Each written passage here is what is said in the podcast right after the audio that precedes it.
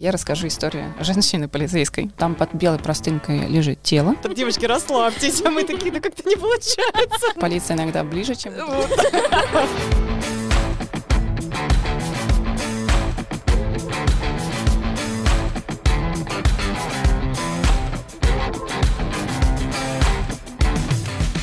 Как вы охарактеризовали бы работу в полиции вот одним словом, если получится? 24 на 7.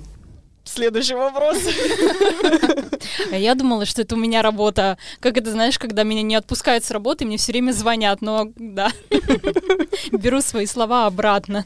А нет такого, что со временем какие-то чувства, ну, грубо говоря, атрофируются. Допустим, со временем ты как полицейский менее эмоционально относишься к, допустим, авариям или к ограблениям или к каким-то таким случаям, для, ко- которые для обычных людей вызывают у обычных людей вызывают ужас или поток эмоций, я не знаю, удивление, чего угодно. А если ты работаешь в полиции, то со временем ты относишься более спокойно к некоторым вещам. И как будто у тебя атрофируется какое-то внутреннее чувство отношения к чему-то позитивно или негативно. Ты такой, ну, окей, это еще одна кража. Типа, работаем с этим, ребят. Да, иногда это, конечно, вынужденная мера, я бы так сказала, потому что ты, оценивая ситуацию на месте, должен очень, опять же, уверенно выглядеть и очень холодно оценивать ситуацию, да, по существу, по факту, без э, искренних эмоций на месте. Поэтому мы со стороны кажется, кажемся очень холодными. Это не значит, что мы не переживаем. Мы переживаем точно так же. И на авариях мы переживаем, и все. Но было бы очень странно, если бы я, приехав на аварию, даже очень сложную, стала плакать на месте, искать себе поддержку. Тем самым, э, я думаю, что я бы ввела в заблуждение пострадавшую сторону. Поэтому со стороны мы, да, иногда кажемся очень э, холодными, да. Ну, это Но в душе мы не такие. Я хотела сказать, я скажу просто для слушателей, до того, как мы еще зашли в студию, тут на этапе кофе установки света, шутки льются, такой позитив. Мы тут с Викой немножко на цыпочках ходим вокруг Оксаны. Оксана говорит, «Так, девочки, расслабьтесь. А мы такие, да как-то не получается. Потому что Это, аура, аура есть. Вот, ну, согласитесь, есть какая-то вот, еще есть такое вот профессиональное выражение лица. Я помню, вот у меня бабушка, она была экс-прокурором, и я вот, у меня было детское впечатление, когда я пришла в суд. Вот стоит вот эта кофемашина, все стоят вот э, полицейские, судьи, юристы, там вот все. Ха-ха, хихи, там улыбки, шутки льются. Как только начинается, вот мы зашли, было открытое заседание, все, вот это профессиональное Все такие лицо. маски так. Да, и причем, ну, у меня, особенно в детстве, у меня вызвало такое благоговение. Мне кажется, это, это лицо выдают с образованием. То есть его нельзя просто так получить. Ваш диплом, ваше лицо.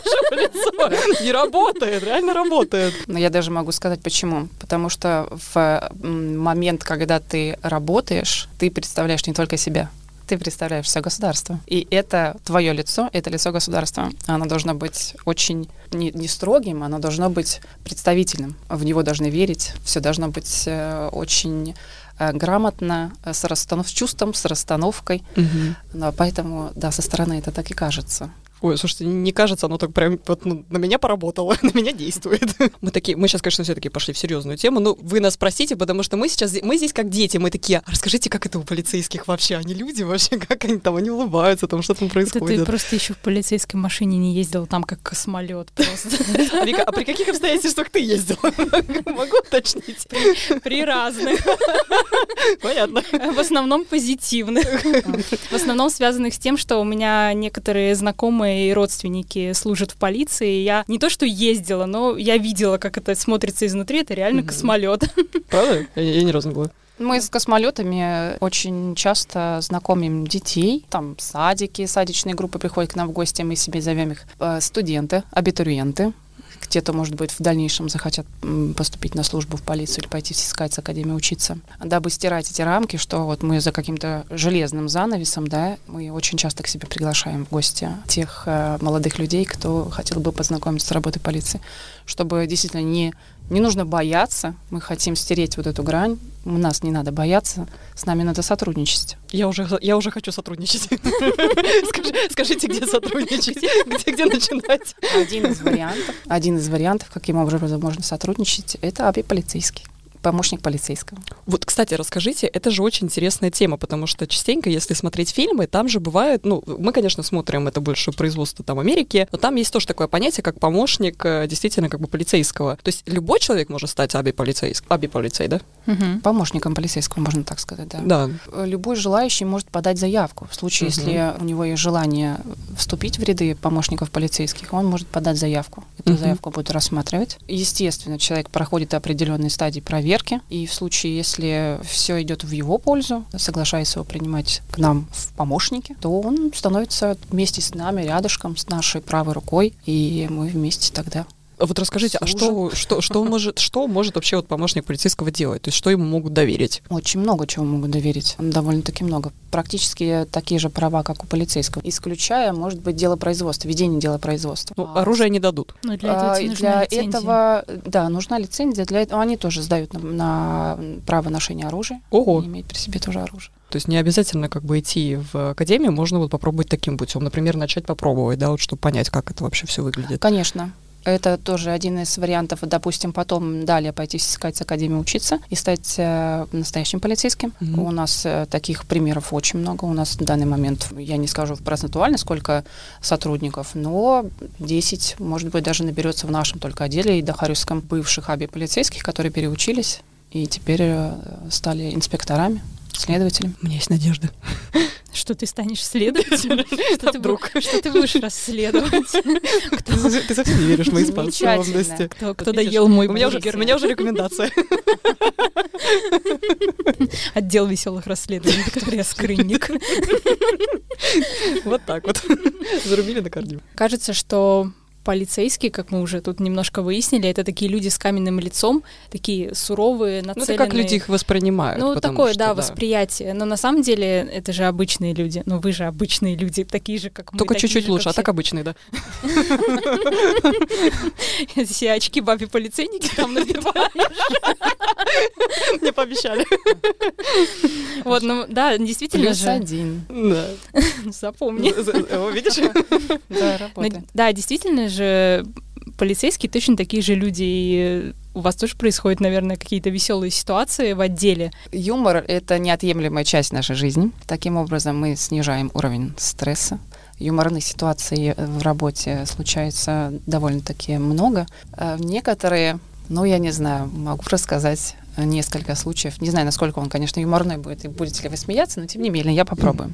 Один случай э, со мной случился, и с моей коллегой. А, Мы, будучи молодыми молодежными инспекторами, патрулировали улицу, но в гражданской одежде, портфельчики за спиной, и, значит, следим за общественным порядком. А, то есть, ну, вы были на работе в этот Мы момент? на работе были, Мгм. да. А, Мы иногда на работе, будучи на работе, в гражданской одежде патрулировали Даже на улице? Да, следили за порядком. Вот Подстава, так, подстава. вот так. Да, даже такое бывает. И зашли в магазин, и в магазине обратили внимание на молодого человека, который ну, вертелся около косметики очень много. Да? То есть мы в любом случае, это профессиональный взор, он сразу говорит о том, что просто так этот молодой человек там не ходит, наверное, скорее всего, хочет что-нибудь схватить. Ну, постояли, постояли, посмотрели за ним, потом в какой-то момент что-то отвлеклись, потому что он очень долго там стоял. И уже на выходе из кассы смотрим, летит. Летит мимо М. кассы, но мы не сговариваясь за ним. Задержали его недалеко от магазина. Задержание было такое оперативное, две девушки. О, я, я уже вижу себе такое, я уже вижу себе и этой картины. подходит к нам э, мимо проходящая бабулечка и говорит, вот-вот скажите, девочки, вот и где эта полиция, когда она так нужна? И мы говорим, Ну, же, вы же- ну, достали, Да. достали. Кстати, у вас же есть значки какие-то, да? Естественно, у нас есть удостоверение. Но бабули мы на тот момент удостоверение не показывали. Э, Мы были другим заняты. Но тем не менее, мы сказали, бабуля, вы не поверите, полиция иногда ближе, чем вы думаете». Все, это цитатник. Мне нравится. Но вы не сказали ей в итоге, она, она знала, что вы из полиции? Нет, она пошла по своим делам, дальше возмущаться, что Расстроена. полиция не была на месте. Блин. Причем я, наверное, абсолютно не смутил тот факт, что две прекрасные хрупкие девушки заламывают мужчину на дороге, и из него в этот момент вываливается там помада из сумки. Я не знаю, что он там. Он же в косметическом отделе был. Он в косметическом отделе был. А, он помаду в себе Это был подарок на 8 марта. Девочки, не соглашайтесь на меньшее. Что через не могу. Да. Ну вот это одна история. Еще одну историю могу рассказать. Это была история не со мной, это была с коллегой. И грустная, и смешная история одновременно. Коллега, значит, поступа- э, ей поступает вызов в заброшенный дом, и там был найден, был найден труп. Тут позитивного мало, но тем не менее. Она выезжает на место, э, заходит в дом, заброшенный дом, Ей навстречу патрульные полицейские, которые уже первыми приехали на вызов, и указывая куда-то вглубь дома, говорят, ну вот там. Она не уточняет, значит, идет дальше со своим напарником вглубь дома. Ее задача была оформить э, место происшествия. И вот она со своим чемоданом заходит в комнату, там под белой простынкой лежит тело. Она заходит в комнату, раскладывает бумаги, э, готовит фотоаппарат, э, достает документы, все, и приготовишь списать, а дальше, как вот э, в, в самых последних мемах, из-под простынки Нет, вместе нет, с простынкой нет. поднимается человек в позу сидя, Кошмар. да, снимает с себя простынку и просит закурить. Я бы, наверное, умерла со страха. У меня было бы все, у меня было бы, мне бы там выносили, по-моему. Они бы эту простынку бы переложили. Этой серии каково было удивление оперативников? Да-да-да-да, когда они Когда выяснили. так они выяснили, да, что тело оказалось ка- абсолютно э, живым молодым человеком, Который который просто... просто хотел покурить, а он проснулся. Вот. Но на самом деле история продолжится, потому что тело все-таки было, оно было в следующей комнате. Они накрыли А. не того. Нет, это не они накрыли, он сам себя Он накрыл. Он, смысле, А с тут, головой а себя тут накрыл? Он Да, он с головой себе накрыл. Но заброшенный дом, там не всегда тепло, поэтому он накрыл себя с головой. Но тут я еще к чему хотела бы этот, этот рассказ подвести, что даже мы верим в стереотипы. То есть если человек накрыт с головой с белой простынкой, Ну, то значит, наверное, он может быть оно. неживым. а- Оформлять. Оформляет, значит, он не живой. Так что да, в этом смысле юморная история, грустная о том, что все-таки там тело было, но юморная в том, что вот мы вот так вот на белую простынку повелись и практически оформили спящего молодого человека. Было бы продолжение анекдота. нарушили его сон. Вот бы он удивился, если бы он не проснулся покурить, а потом он реально ну, просыпается, а он уже типа все. Уже приехали. Уже все, уже приехали, уже оформили. Я я бы там, конечно, с ума сошла. Одну историю еще, ладно, могу рассказать, если вы не против. Мы очень за. Но это, это уже такое из более личного. Как готовы. раз рассказывает о том, что все-таки, да, мы тоже все люди. Я расскажу историю женщины полицейской. А, Мы все следим за своей физической формой. Женщины все сидим на диетах. Тут мы сели, там мы встали с диет. В принципе, я, точно так же веду всю, всю свою сознательную э, жизнь, веду ту же самую борьбу. То я села, то я встала. То получилось, то нет. И все волнами. И тут я вот в один очередной период как раз-таки активной диеты, значит, выхожу в патруль, вместе с напарником поступает вызов на пьяного буйного мужчину. Поехали на вызов. Мы поехали на легковой машине. Вот когда на автобусе едешь, тогда попроще. Тогда человека там сзади, для него есть специальное место, тебе не надо с ним в машине сидеть тогда. Когда человек выпивший, он становится тяжелым и очень мягким.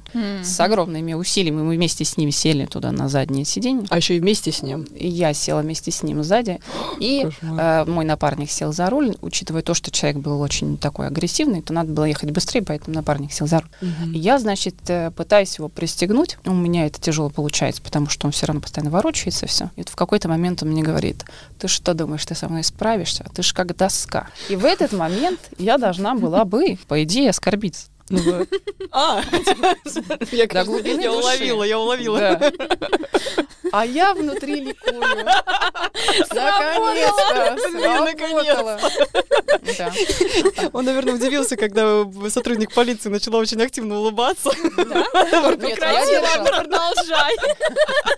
Нет, я до последнего держала лицо. Да, мы все-таки отвезли его туда, куда ему, в принципе, дорога и была. Он в отрезвитель мы его отвезли. Но внутри я действительно ликовала. Я не была на него зла. Его даже в каюту... Для меня на тот момент это было не оскорбление, а капелька комплимент. Ну, так, Так что это такие маленькие, но женские мелочи э, даже в полиции бывает. Даже в таких вот интересных Меня единственное случаях. сильно удивил факт, что вы сели на заднее сиденье, да, то есть вы, вы прям вот сидели вместе с ним, вот, ну, это же опасно. Простите Ну, я уверена в своих силах в физическом Мгм. плане, поэтому я так сделала. В случае, если бы я была, может быть, не уверена, то тогда бы напарник сел за руль, и я поехала за рулем. Ну нет, просто... Тут мы уже ориентируемся по ситуации. Ну это, ну, это экстремально. А ты хочешь быть аби-полицейником? Ну, и уже как-то не знаю. Сейчас, подожди, давай в конце меня переспроси еще раз, я подумаю. На тех выходных э, смотрела сериал, называется «Большая маленькая ложь». Он не вчера вышел, там какое-то время назад. Я посмотрела только первый сезон. Если вы не смотрели этот сериал, перемотайте на две минуты вперед, грубо Мгм. говоря, если вы не хотите спойлеров.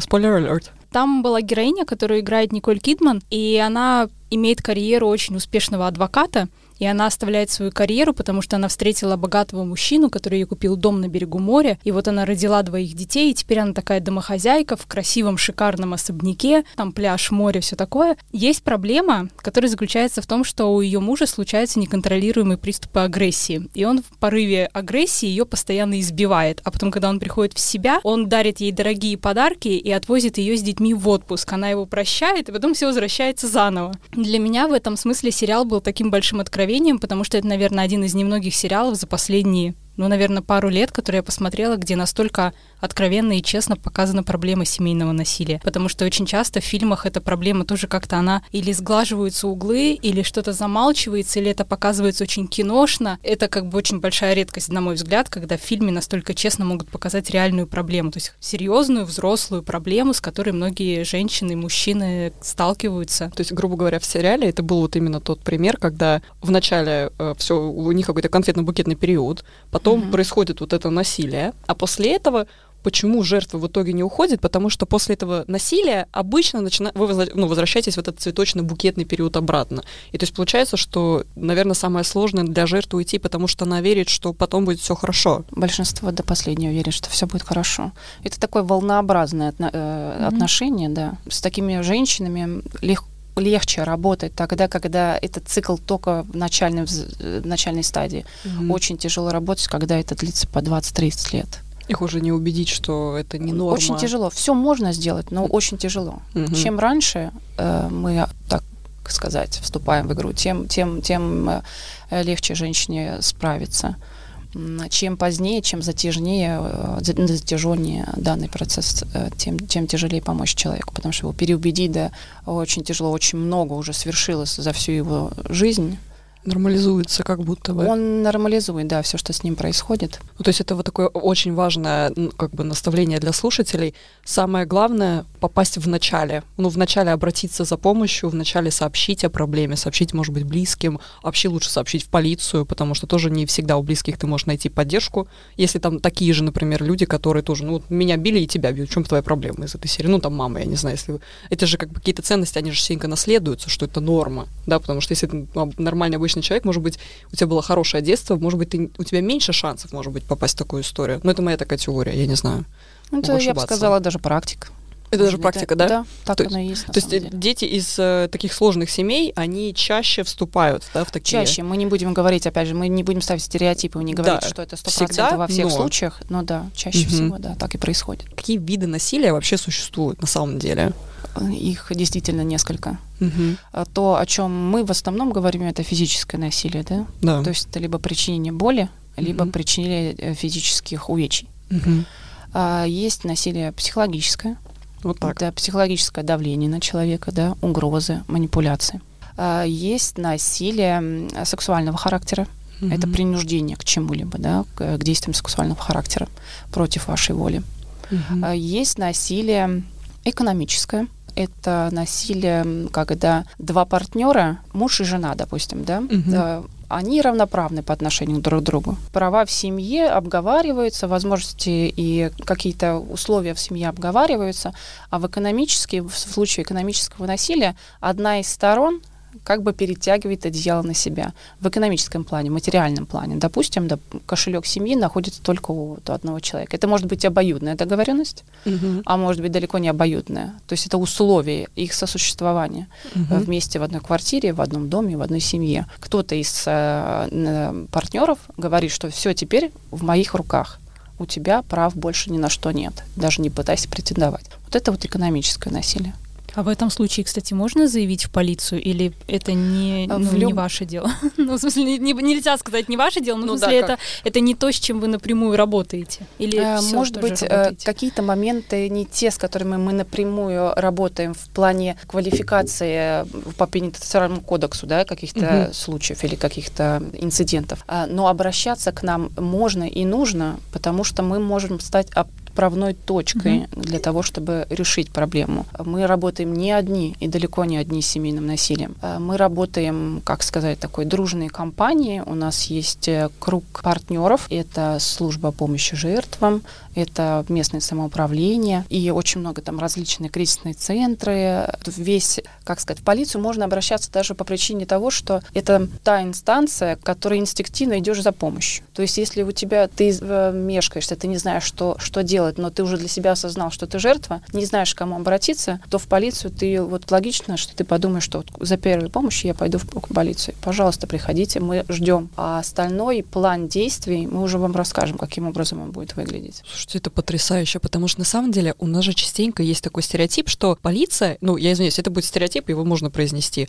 это как карательный орган, да, то есть полиция как будто должна нас э, контролировать. Но на самом деле здесь прозвучала очень важная мысль. Обратите в полицию за защитой, придите за помощью, даже если вот экономическое насилие, что, кстати, для меня было огромной новостью, я никогда не думала об этом в таком ключе. Но в целом, даже в этом случае можно обратиться за помощью в полицию, если ты не знаешь, кому спросить. Правильно я понимаю, да? Да, да. Именно. Вообще. Был тоже интересный э, сериал, называется, точнее не сериал, это был фильм. Это классика как, «Кто боится Вирджинии Вульф». Там была такая сцена, где из, в начале фильма мы видим двух главных героев, это муж и жена, и изначально у, у зрителя создается впечатление, что муж в, этой, в этом фильме — это агрессор, да, потому что постоянно осуществляются какие-то попытки агрессии, предпосылка к физической агрессии. Видно, что он постоянно злится на свою жену. Но чем э, дольше мы смотрим фильм, тем больше мы понимаем, что это не с пустого места. Потому что вот в данном фильме было показано, что вот эта жена постоянно провоцировала мужа. Она постоянно унижала его словесно, эмоционально. Говорила, какой он никчемный, какой он ужасный муж. Пыталась на его, как бы при его свидетельстве флиртовать с другими мужчинами. То есть она всячески создавала как будто бы почву для конфликта.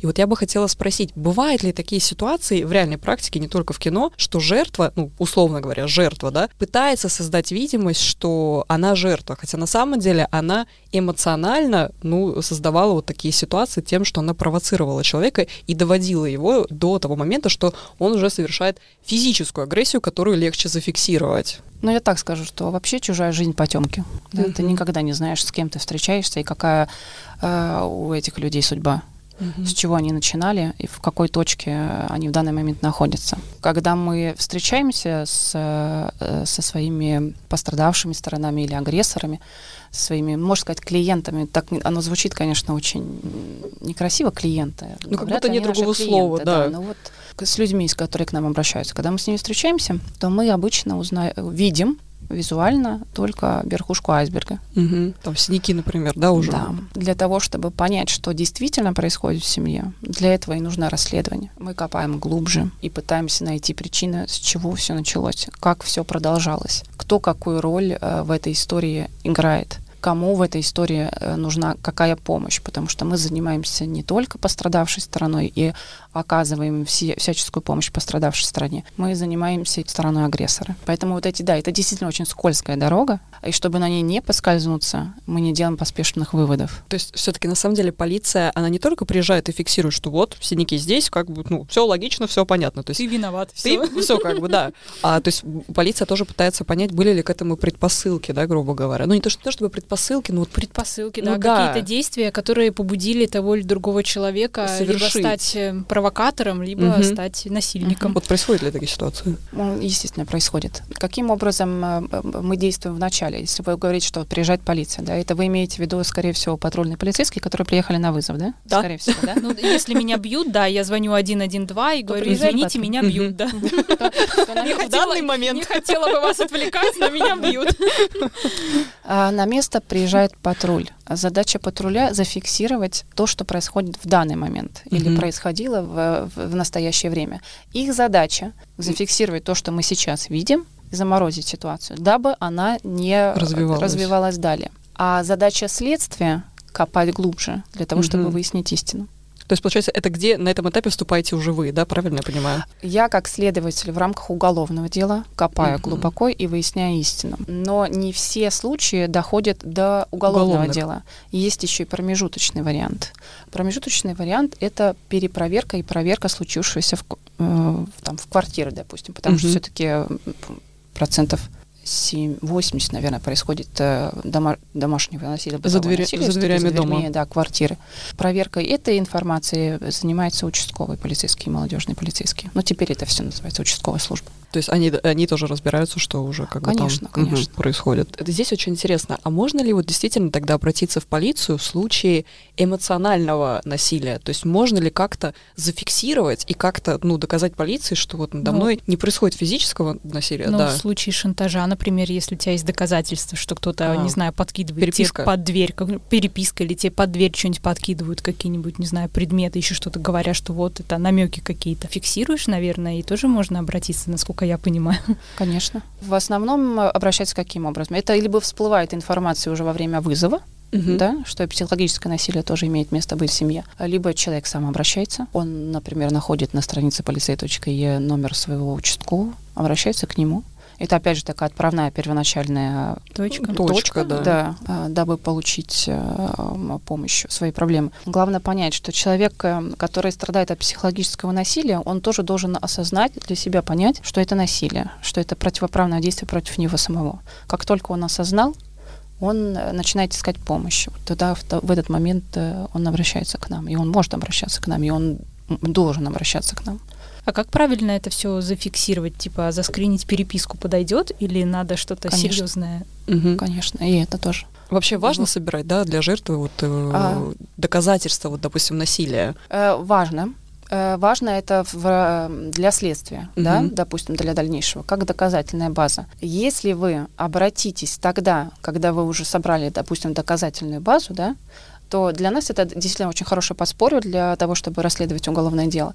Но э, не нужно э, собирать доказательства только для того, чтобы возбудилось уголовное дело. Да? А. То есть можно обратиться до того, А, то есть не, не, как не надо ждать, что-то пока... начинает происходить серьезного. Вы обращаетесь до того, когда ситуация дошла до точки апогея, Мгм. дабы предотвратить, например, то же самое уголовное дело, которое, ну, оно может быть действительно и, и не быть возбужденным, да, если вы вовремя обратились. Может, вы скажете или знаете, сколько процентов дел становятся уголовными? Ну, Допустим, есть 100% людей, которые вызывают э, полицию, потому что у них дома происходит что-то не очень хорошее. Мгм. Сколько из этого общего числа реально, Примерно. да, примерно становится уголовными Ну делами? Я вам скажу действительно примерно, это может быть в районе 40 Мгм. процентов. И очень хорошо, когда люди осознают э, на уж еще ранней стадии, что есть проблема, что проблему Мгм. нужно решать, и вовремя обращаются. Таким образом, намного легче э, Решить. предотвратить, э, я бы не сказала, неизбежные, Но все-таки такие тяжелые последствия. Э, Есть такие ситуации, когда ты не уверен, что происходит насилие или нет. Допустим, я сижу в своей квартире, да, и я слышу сверху соседи, там муж и жена, например, или партнеры. Или жена и кто-то еще, не знаю, две женщины, два мужчины, кто не- угодно, да, соседи. не- Да, не, не суть как бы дело в гендере. Дело в том, что мы слышим, что к- и- ну, крики, возможно, мы слышим какие-то тяжелые удары, может быть, это мебель, может быть, еще что-то. Как нам, как свидетелям, вот я вот, допустим, стою с этим телефоном и не могу понять, может быть, у них после этого, простите, сейчас будет шутка, примирительный секс после этого будет, если это как бы муж с женой, да, и у них все на самом деле все в порядке, они, они просто эмоциональные люди. Или вот моя гражданская вот сейчас задача, вот как мне понять, что мне надо набрать 112. Ну, то есть, да вдруг, вдруг я зайду в квартиру, а им просто нравится кричать. Ну, Вот прикольно, короче, кричать друг на друга. Может, Ну, они, люди не знаю, эмоциональные бывают, испанцы, да, у них- да. нормальный диалог, это диалог на повышенных тонах. А я такая, извините, ребята, я, ну, я не знаю. Вот, как, как мне быть, как мне поступить? Мне все-таки набрать телефон, перестраховаться? Или как вообще, как, как мне понять, что пора действовать? Как говорится, лучше перебдеть, чем недобдеть. В случае, если у вас есть действительно подозрение, что там происходит что-то противоправное, или кто-то страдает, или кому-то применяется физическое насилие, я не знаю, что еще может происходить в квартире, но если у вас есть подозрение, что что-то происходит, на что вы можете отреагировать или должны отреагировать, и Мгм. чувствуете, что вы должны отреагировать, что есть опасность, Мгм. то лучше 112 позвонить, естественно. Мы приедем, перепроверим, и тогда и вам спокойнее будет, и, И- может быть, вы чью-то жизнь спасли. В принципе, на весах такие, ну, они весомые, действительно, аргументы, да? Мгм. В случае, если вы, конечно, ну, чувствуете в себе силы и возможность, э, допустим, спуститься к соседям вниз Мгм. или Даже наверх прийти, подняться, да, прийти к ним. то постучаться и спросить, все ли у вас в порядке, тоже можно. Но опять же, вы должны думать о своей безопасности. В случае, если вы в себе не уверены, и ситуация действительно страшное для вас а, или опасное, да, потенциально опасное, Да. вы же не знаете, что там происходит. В случае, если есть хотя бы какая-то малая доля опасности, тогда, конечно, лучше на 112 звонить. Я понимаю, что звучит довольно глупо, но на самом деле люди боятся. Люди боятся как будто бы тревожить полицию. Поэтому то, что вы это проговариваете, это очень важно, что ну, не надо бояться. То есть ну, полиция, полиция не обидится, грубо говоря, что если мы лишний раз им позвоним и... Абсолютно не обидимся, это наша работа.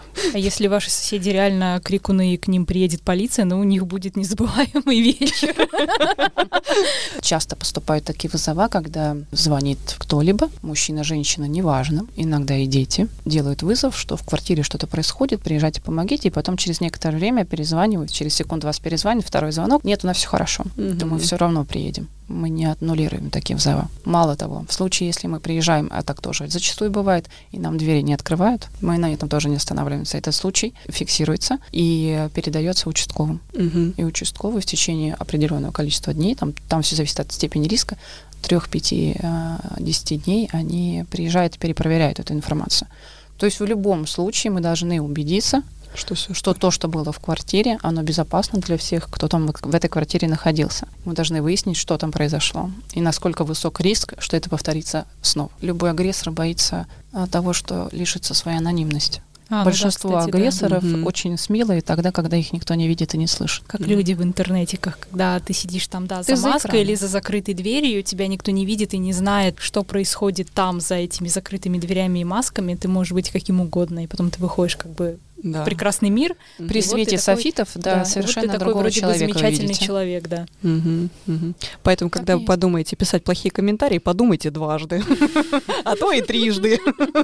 Ну, что касается комментариев, это вообще отдельная тема, потому что любой комментарий вами написанный, для вас это может быть просто Хихи-ха-ха. хихи-ха-ха, да, и свои эмоции вылили, а для кого-то, кто получил этот комментарий или на себя принял эту информацию, для него это может быть очень большой психологической травмой, Мгм. который, от которой он может потом очень долго избавляться. Да, чтобы... Вроде бы такая незначительная вещь, да, Всё отписался строчкой, а для кого-то это большая трагедия. Надо Поэтому- трижды подумать, прежде чем написать. Мы немножко поговорили о том, что надо собирать доказательства, ну там скринить переписки или как-то фотографировать побои, если ты можешь там Да, вот это подойдет, если я, допустим, сделаю фотографию на телефон. Или надо приехать куда-то зафиксировать это, например. Да, кстати, Ну, вот это тоже все зависит тема. от ситуации. Тут ты тоже не сможешь определить на месте и сразу разобраться на месте, что тебе нужно сделать, потому что Мгм. ты становишься жертвой, да? Ну, ты Ну, когда ты ты уже жертва, рационально не Ты мыслишь. эмоционально, да, можешь э, быть э, в таком состоянии, практически в шоковом, не знать, что делать, к кому обращаться и каким образом что-то фиксировать. То есть как-то рационально думать очень, очень сложно. Думать о каком-то уголовном процессе тем более. Вариантов несколько. Мгм. Если на место вызывается скорая помощь, то скорая помощь, как правило, Фиксирует. фиксирует. Да. Мгм. В том случае, если во время того, как к вам применяли, допустим, физическое насилие, никого не было рядом, скорая не приезжала на место, никто ее не вызывал, то тогда вы можете обратиться в ближайшую Эра Королина. А, ну, Эмо. это, в В Эмо. Эмо, да-да-да. Можно да. обратиться в Эмо. И там Э, зафиксировать. да. Конечно, самому сфотографировать. Вообще с подобной информацией, с синяками, я не знаю, с царапинами, Мгм. э, лучше при первой возможности обратиться за помощью. Не пытаться Когда с вами заниматься. такая ситуация происходит, вас бьют, над вами издеваются, первая мысль должна быть позвать на помощь. Если есть возможность позвать на помощь, позвонить на 112, сделайте обязательно это. В случае, если этой возможности нет, потому что ситуации бывают разные, кричите о помощи, привлекайте к себе внимание, чтобы кто-то уже вызвал Мгм. э, Соседи, патруль, допустим, которые на место. да, сидят Тот там же и слушают. да, те же самые соседи. Почему кто-то кричит в квартире? Потому что ну, неизвестно. У него может быть телефон отняли, его жизнь сейчас в опасности. Единственное, что у него остается, это кричать как можно громче. Помогите и тому подобное. Первым делом Мгм. все, конечно, кричат «помогите». Да, вот это пе- первое, что мы обычно слышим. И ваш сосед, который за, стене, как, за стеной как раз-таки мечется, вызывать ему или не вызывать, будем надеяться, что он Услышит слово «помогите». Послушай, в подкаст, он понял, что надо звонить. что надо звонить, да, и он Мгм. позвонит. случилось семейное насилие, и жертва там, ну не знаю, как-то поплакала, спряталась, не знаю, ушла там к подруге, допустим, это девушка. Мгм. И потом через пару недель у нее все синяки прошли, побои прошли, и она Мгм. такая, наверное, все-таки зря я сидела две недели тут пряталась, надо Мгм. обратиться в полицию. И получается, что полицейский попадает в ситуацию, где слово жертвы против слова насильника. Мгм, Без доказательств. Ну, по сути, да. Что Мгм. делать в такой ситуации? Ну, как бы я так понимаю, что в любом случае надо, наверное, обращаться в полицию. Даже через две недели все-таки стоит, потому что мы Мгм. говорили про цикл насилия, и побои могут повториться. И Мгм. не надо ждать, когда они повторятся, пожалуйста. Пожалуйста, не надо, вот, да. Но что в этом случае сделает полиция? Но для этого и возбуждается уголовное дело. В рамках уголовного дела собираются все доказательства. Это не только видимые доказательства, это не только фотографии или э, видимые побои. Показания. Это показания, показания свидетелей. Вы тоже, кстати, Мгм. пока сейчас говорили свой пример, рассказали о том, что пошла к подруге. Да, Подруга подруги. Вот, да. подруга же видела. То есть э, для этого есть свои определенные следственные действия, которые нам э, помогают доказать э, либо вину, Мгм. а, либо вообще разобраться в ситуации, что произошло. Но здесь еще была такая супер интересная мысль, которую я уже потеряла. Вика, спасай. Я здесь. Здравствуйте. А, ладно, возвращаюсь. Да, возвращаюсь к детям, извиняюсь, вспомнила. Отмена. Да, отмена. Отменить, отменить. А, По поводу детей. Вот а, тоже, э, я понимаю, что мы возвращаемся к теме «думай» или не там, «звони» или «не звони», но вот с детьми еще сложнее. Вот с детьми прям очень сложно, потому что дети иногда плачут, потому что они пытались засунуть пальцы в розетку, а ты им не дал, понимаете? И тут твои соседи, они, в- они в панике, они не знают, что делать, что де- дети прям часто плачут. Ну вот, и вот как здесь понять? Вот звонить, не звонить? Может, у него игрушка сломалась, Ну, поэтому он да, плачет. вот как как-то- я не знаю. Тут остаются те же самые варианты, как Всё и то же в самое, да? случае взрослых. Понятно. Конечно. Ну да. Если вы можете сходить вниз и постучаться, если ребенок плачет, и до этого раньше не было. То есть обратить внимание, что было если ли вообще? ребенок плачет, и вы помимо этого слышите какие-то крики или какой-то грохот, то тут уже начинает зв- звоночек свой такой внутренний, да, звонить, то лучше, Мгм. конечно, на 112 звонить. Если ребенок плачет, и такого, допустим, ранее не было, нету такого чувства, что что-то страшное происходит, то, конечно, лучше спуститься вниз или подняться наверх, или постучаться в соседнюю квартиру и спросить, у вас все в порядке или нет, вам Мгм. сказали да или нет, и вы спокойно пошли Мгм. заниматься своими делами. Потому что действительно су- существует э, раз- огромное количество разных историй у нас тоже. И некоторые комичные ситуации, и серьезные ситуации. Мгм. Но мы в любом случае приезжаем, потому что нам главное перепроверить. Мгм. Если нам уже позвонили, то нам главное перепроверить, потому что мы должны быть на 100% уверены, что там действительно ничего нет. Хочется чуть доброты добавить. Были какие-то смешные случаи, там, то, что звонили, там игрушку отобрали из этой серии? Пытался, да. А полиция Полиция приехала, заходит, а да. там у ребенка палец такой к розетке такой под да, почти, да, да. почти.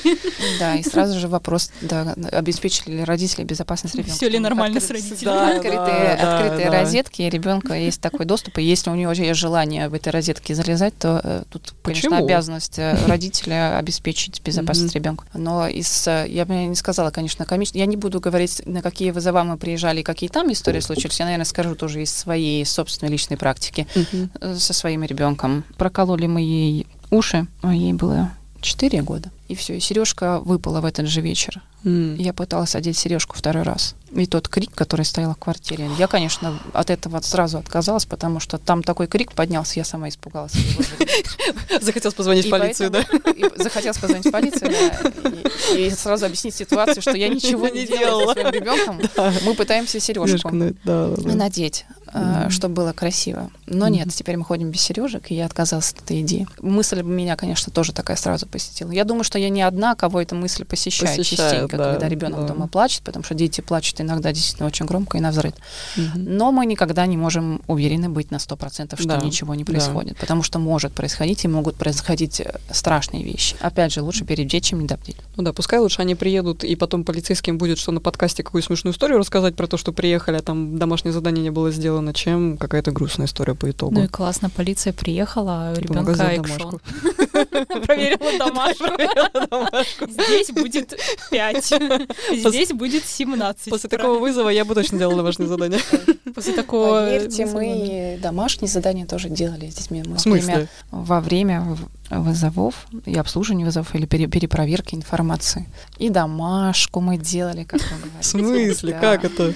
И прибирались, и всякие разные вещи делаем. Ну, Например, пожилой человек, к нему приходишь, ему хочется поговорить. Ты А. пришел с ним поговорить про соседей, а ему хочется просто Обо всем. Просто обо поговорить. поговорить. Ну, что тебе остается? Сидишь, разговариваешь, М. уделяешь ему время. Тем самым потихонечку узнаешь тоже, какие у него есть проблемы. Потому что, допустим, с пожилыми людьми у них такая проблема, что зачастую они остаются одни. Мгм. И не всегда дают знать кому-либо, что у них есть какие-то сложности. Да. да. Поэтому, когда мы в такие квартиры попадаем, часто тогда остаемся вроде как на поболтать, Мгм. а с другой стороны ты прощупываешь, насколько ситуация для этого пожилого человека там опасна или он, может быть, нуждается в какой-то помощи, потому что после этого мы оповещаем об этом социальные службы. Ну, то есть, правда, были истории, что вот приехали, помогли убраться, ну, просто интересно. Конечно. Ну, всяких разных историй. Обалдеть. Боже мой. Т- Домашнее задание, вот я сама лично тоже помню, как приезжала, проверяла, потому что была ситуация с соседями. В одной семье, значит, я не помню даже по какой причине мы приехали в квартиру, но в квартире было, это была многодетная семья.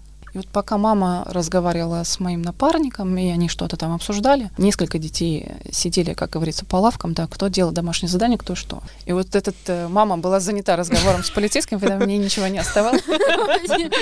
Пойти проверить. Да, пойти проверить, э, насколько прошли программу математики за день. Все не получается. Вот так вот. Так что, да, и такие ситуации бывают. Я в восторге, что мы немножко делаем такой плавными переходами, потому что это все-таки сложная тема, но давайте пойдем к очень важному все-таки вопросу, почему вообще мы здесь э, собрались, что называется. Очень хотим обсудить э, поэтапно, вот что делать, если насилие произошло. Ну, такой немножко более подробный инструктаж, да, вот, ну, как бы поэтап. Мы это все по касательной обошли, но, может быть, да, может быть, вы бы рассказали примерный процесс, да, допустим, возьмем какую-то такую более сложную экстремальную ситуацию. Вообще первый вопрос, какой процент среди жертв, вот мужчин и женщин домашнего насилия? Вообще, что говорит статистика Такая примерно? минутка статистики, Минутка да. статистики, да. Минутка статистики нам говорит о том, что 20%, 25% мужчин становятся Мгм. жертвами. Даже могу сказать средний возраст 35 лет. 35 Это лет. опять же статистические данные. Мгм. И 70% женщин. Средний возраст 38 лет. 38. 38 лет. То есть это осознанные женщины, это не какие-то, ну, как бы Ну и молодые мужчины. девушки. И, и да, и мужчины, кстати, тоже это удивительно. Вот очень Но интересно. тут можно себя поймать на мысли, что это возраст, Мгм. когда человек уже прожил достаточно долго и Да. много лет, и он дошел до того момента, когда он осознал, что е- это неправильно, Мгм. то, что со мной происходило на протяжении долгих лет. Такой возраст осознания, что ли. Но Мгм. это, может быть, у молодых Мгм. позже придет Да, или да. приходит, к сожалению. Мгм. Но в данный момент статистика показывает, что это, да, 35-38 лет. 35 для мужчин, 38 для, для женщин, средний возраст, да. Но мужчины что, тоже все-таки в списке есть, правда? То есть, Конечно. вот интересно, это потому что какой-то другой мужчина над ними там... Да, я тоже хотела сказать. Или это вот жены или, избивают, или, же- или жена, или- жена все-таки ему сковородкой встретила, или как это? Поверьте, бывают разные ситуации. Разные. Да. И Ну, мы опять же тут отходим от стереотипов. Кажется, что только женщина бывает у нас жертвой, Да. далеко нет. И мужчины бывают жертвами, и женщины бывают агрессорами. Я хотела сказать, мужчинам, наверное, еще страшнее просить помощь, потому что у нас как будто бы социально неприемлемо. «Пф, Ты что, не, ну, У не, нас не мужик? Да, вот вроде как приемлемо, но есть у Обратиться некоторых людей помощью. стереотипы, что типа я мужчина, я да. ничего не Ну, справлюсь, не что ли? социально неприемлемо, а какой-то стереотип такой, да. Ну, есть, он все еще Есть. существует у некоторых людей, да, что как бы, да, я и так мужчина, что я Мгм. сам не справлюсь, что ли? Она меня со сковородкой, я ее со своей сковородкой. Ну да. И хоть- или если он жертва, то, наверное, он просто ну, подчиняется ситуации, потому что еще может вступить другой стереотип, женщину не бьют. И как бы, может быть, это тоже дает каким-то А, да, ситуациям кстати. ход в конечном итоге. Ну, это моя такая догадка. Ну, это правильный ход мысли. Мгм. И то есть и тоже как бы надо мужчин побуждать к тому, что если с вами такие ситуации происходят, в этом, ну, хихоньки-хахоньки, но в этом нет ничего смешного, вы тоже должны обращаться за помощью. Ладно, вернемся на два Да, шага назад. Да, извини. Может быть, есть какая-то понятная инструкция, что Да, делать. что- Допустим, да. есть какая-нибудь, не знаю, Клава, и у нее агрессивный муж, который раз в неделю вот ее избивает. И вот вчера он Мгм. пришел с работы, не знаю, у него был плохой день, Мгм. взял он ее и побил. И вот она сидит, плачет и, не знаю, там боится, трясется, еще что-то. Есть какие-то простые шаги, которые она должна сделать. И, и как, и как дальше будет процедура выглядеть, чтобы они понимали, что, ну, что, что дальше происходит, да, потому что мы договорили до этапа позвонить, а дальше как бы туман наступает, да, что, что дальше происходит в таких ситуациях. Вот полиция приняла звонок, зафиксировала, как она может, ну, вообще уберечь жертву, потому что, допустим, есть же жертвы, которые не могут там пойти к друзьям, пойти к родственникам, некуда им пойти вот в таких ситуациях. Что дальше Мгм. происходит? Огромный размах действий.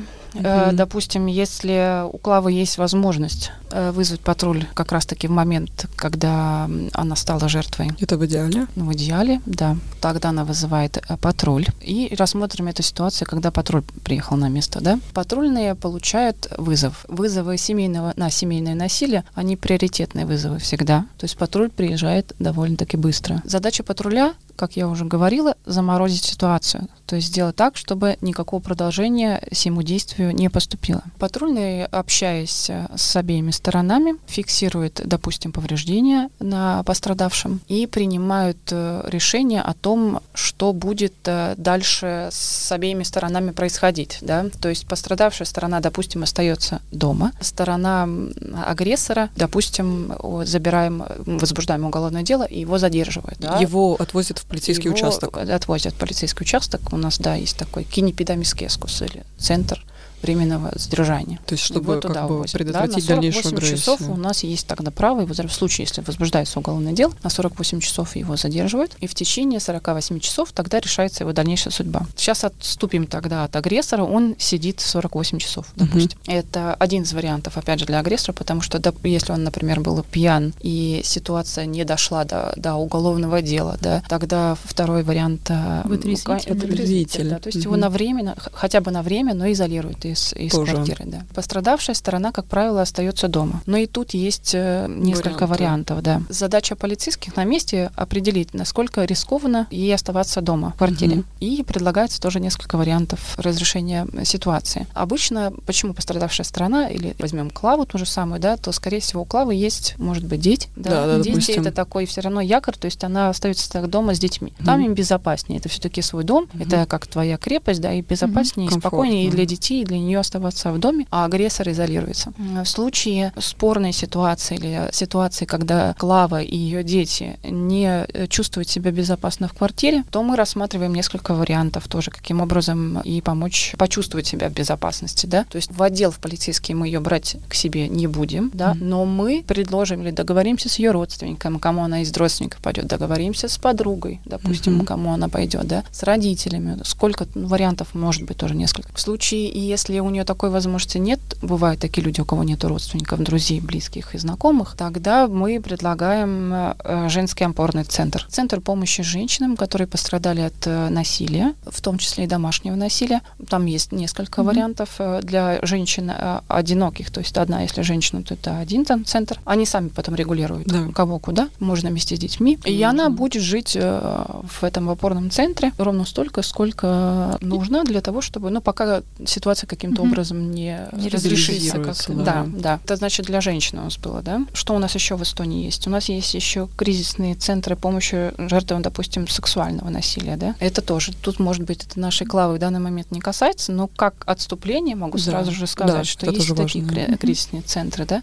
Мгм. В случае, если был какой-то сексуального характера насилия, тогда, опять же, с помощью под- того же самого патруля, а, мы очень деликатно подходим к подобным темам, очень не травмируем а, пострадавшую сторону на месте, то есть не расспрашиваем очень сильно и подробно, да, передаем ее уже вот э, работникам Центра помощи да. да, жертвам сексуального насилия, да, тогда им делается там определенный осмотр, этому следует уже определенные там процедуры. Что касается мужа Клавы, допустим, да, который сейчас у нас находится. Возвращаемся к стороне агрессора. Что происходит именно со стороны агрессора? Да, что мы с Да. ними вообще делаем? Он у нас может быть, да, либо задержан, либо в отношении его, у него может быть возбуждено уголовное дело, но он находится на свободе. Вариант, что он находится в отрезвителе, но он тогда у нас, допустим, если сидит 48 часов и задержан во время 48 часов или Ну, в течение, В вот течение этого 40 периода, вось- да, да. когда пока он там находится. в течение 48 часов посредством следователя, который будет заниматься этим делом уголовным, решается его судьба. Он будет, допустим, допрошен и отпущен на определенных условиях, либо он может быть, допустим, задержан сроком до двух месяцев. Но все зависит от того, каким образом, в какую сторону уголовное Мгм. дело Будет а, двигаться. у нас будет двигаться. Все зависит еще от того, что было ранее в этой семье. Какие случаи были уже зафиксированы, или, может быть, ранее Мгм. уже были уголовные история дела и тому подобное. И там еще очень много тоже деталей, да, что касается вот именно процессуальных действий. Что касается, если мы опять же поговорим про Клаву, вернемся к Клаве, то она на следующий день после того, как что-то с ней случилось, физический контакт э, противоправный был в отношении нее произведен, она не остается одна Мгм. в любом случае. Эта информация, уголовное дело идет своим ходом, да, и этим занимается уголовная полиция. Клавой занимается уже участковый. Мгм. Участковый приходит на проверку, на визит, общается с Клавой. Они приходят не всегда одни, иногда они приходят а, с работниками службы защиты детей, с социальными работниками в случае, если там были, например, там пожилые люди в квартире еще помимо Клавы и ее детей. Еще во время вызова, когда патрульные на месте, им обязательно предлагают помощь э, службы помощи жертвам. Согласны ли они на то, что работник или специалист помощи жертвам, служба помощи жертвам с ними свяжется. Большинство, конечно же, соглашается, и тогда этот работник связывается тоже э, с той же самой Клавой, приглашает ее либо к себе на беседу, либо вот они уже какой-то первичный план того, каким образом далее будет решаться эта проблема, случившаяся, э, составляют. Прям То есть это ощущение, такой, что это такой комплексный подход, то есть ни- ничего не происходит в однобоком порядке. Комплексный подход к решению проблемы, чтобы все стороны были одновременно задействованы э, максимально оперативно, то есть э, с делами физического насилия и вообще домашнего насилия у нас э, очень ограниченные сроки, то есть это чем быстрее, тем лучше. Это такое оперативное вмешательство и комплексное оперативное вмешательство. То есть мне очень нравятся вот такие фразы, что мы разбираемся дальше, мы думаем, какой план вместе сделать. То есть есть ощущение, что о тебе как, ну, полиция, она как заботится о тебе. Она не просто тебя, ну, такая, да, зафиксировала, молодец, иди дальше, да. То есть она прям, она реально помогает тебе справиться с, с этой ситуацией, потому что там очень много эмоционального замешано, и вы прям тоже берете этого внимания. Мне это очень нравится. Тут одна заметочка, не только полиция. Не только полиция. Да, конечно. И Опять же, мы не работаем одни. Это все Да. наши партнеры, с которыми мы работаем. Комплексный подход и такой довольно-таки широкий круг э, задействованных э, лиц. Мы обсудили, вот, вот Клава у нас была, допустим, агрессор Михаил. Мих- Михаил, не обижайтесь, это ничего не, не компрометирует ваше имя. Но, допустим, у нас вот есть такой Михаил. А есть какие-то программы по его реабилитации, допустим, работы с гневом? Есть, действительно. Я уже говорила, да, что мы занимаемся не только пострадавшей стороной, но и стор- стороной агрессора. У нас э, есть специалисты по отказу от насильственного поведения. В нашем отделе, в Идохарском отделе полиции э, работает один из специалистов, который занимается как раз-таки агрессорами, подозреваемыми в рамках уголовного дела, уголовных дел Мгм, мгм. которые возбуждаются. Этот специалист э, приглашает агрессора к себе, проводит с ним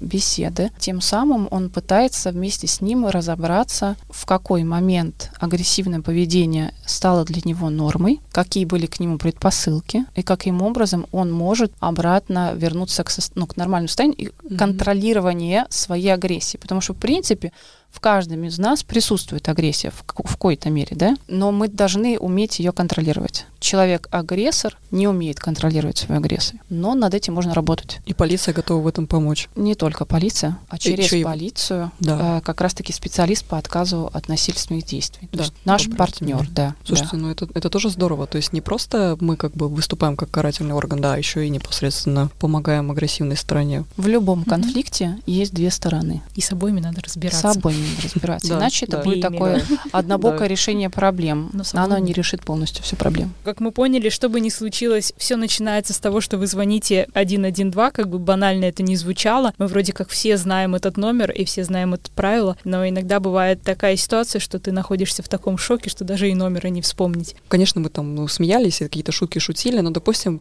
может быть, сейчас кто-то слушает, вот кто сомневается именно обратиться за помощью, потому что вот э, есть такая проблема, что жертвы иногда боятся огласки, жертвы боятся обратиться за помощью, как будто это что-то стыдное, или да кому нужны мои проблемы. Вот, Оксана, могли бы вы какой-то вот подбодрить этих людей, вот позвонить и обратиться за помощью, вот как-то вот их замотивировать? Для тех людей, кто сейчас этот подкаст слушал, в принципе, я думаю, понятен и наш настрой, как полиции, наше отношение э, к подобным ситуациям э, и семейного насилия, любых э, видов насилия. Мы готовы помочь. Мы, как вы уже поняли, наверное, не такие страшные, злые, Очень симпатичные, очень дружелюбные такие. Поэтому нас не стоит бояться э, убрать эти стереотипы. Давно уже пора. Э, Не бойтесь, не стесняйтесь. Для себя поймите, вы не должны быть жертвой, что вы достойны счастливой жизни, вы достойны спокойной жизни, вы достойны иногда второго шанса в случае, если вы себе этот шанс сами дадите, да, а мы вас поддержим. Ну, лучше сказать было просто нельзя. На всякий случай напомнить номера телефонов. Давайте. Есть два основных, которые я обязательно напомнить хочу. Почему я хочу сказать 112? И несколько раз мы говорили уже 112, и еще раз повторюсь.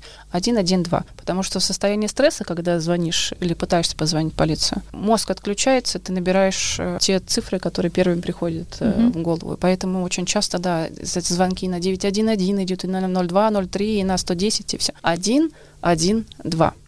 Зафиксируйте. Зафиксировали, да. Один, один, два. Один номер, который я хочу сказать. И один номер — это служба, круглосуточная служба помощи жертвам 116 006.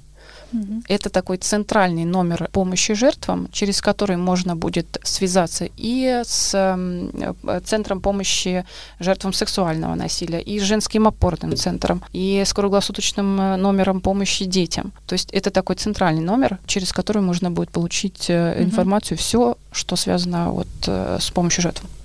116 006 И 112. И Заб- 112. Два основных номера, да. Просто завершаю нашу потрясающую сегодня беседу. Оксана, вот спасибо вам большое от нас, как от, гра- от граждан, так скажем, за то, что делаете нашу жизнь безопаснее. Мы спим спокойно. Пы- Пыталась меня помпеть, но не получилось. Зарабатываешь все очки. А теперь главный вопрос. Меня возьмут вами реально полицей. Я старалась. Я так старалась. У вас есть шанс. На этом мы закончим. Все, всем спасибо большое.